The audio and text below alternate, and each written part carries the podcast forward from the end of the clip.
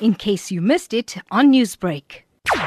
We have for many, many years told the community to be part of a Neighborhood Watch network. Your Neighborhood Watch network will look after your house when you're away. Notify your neighbors that you're going away because you're part of a net- network of people that look out for each other. So you've got to know who your neighbor is and tell them, listen, I'm going to be gone for two or three days. Just keep an eye on my property. No one is allowed to come onto my property. In the event that something does happen, the neighborhood watch then can stand in in the case of an emergency. Let's say the house catches on fire or there's a burglary or something happens. A drunk guy comes around the corner and he crashes into your wall. Now your property is exposed. The neighborhood watch together with your security company, can take action steps to make sure that your property is secure when you are not at home. And that can be for anything. It doesn't have to be for the holiday season. It could be even in the working year when you're going away for two or three days. If you're part of an active, responsible neighborhood watch network, then you can travel anywhere, go anywhere, and be secure that your house has been secure. The other thing about during the holiday period is when you are going away, always make sure that you have left reasonable instructions with the neighbors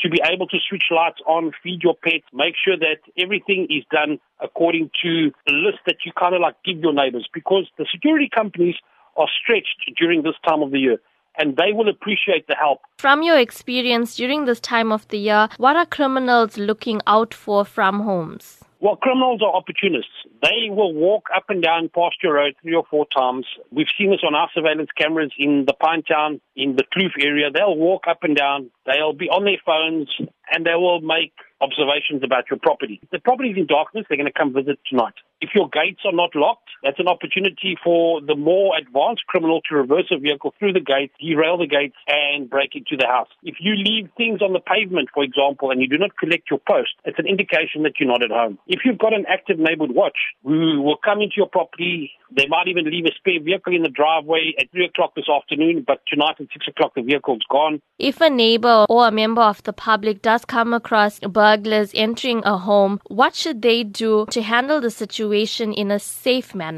If you're home alone and you see a crime being committed, and I stress the fact that you're home alone and you see a crime across the street, phone 10111 first. When you cut the call, you ask for an IR number from the SAPS so that you've got reference that you did make that call. The second phone call that you make whilst you're home alone is to the neighborhood watch. And you must explain to the neighborhood watch that you've already phoned 10111 and then you also activate or delegate to a person to contact the security company or you go and press your alarm so that you start getting a phone call from your security company which will activate the response. If you are multiple people at home and you see something, you start phoning one at triple one immediately and you delegate verbally to the second person and the third person so that at the same time, within 30 to 50 seconds, five phone calls have gone out and obviously give accurate details and instructions as to where the crime is being committed and also the area. Because the problem that we do have in South Africa, there's a lot of old main roads in South Africa. There's a lot of jacaranda streets in different suburbs. So you've got to tell the call taker what area are you phoning from? And be specific, remain calm, and give as much information as possible. Newsbreak, Lotus FM, powered by SABC News.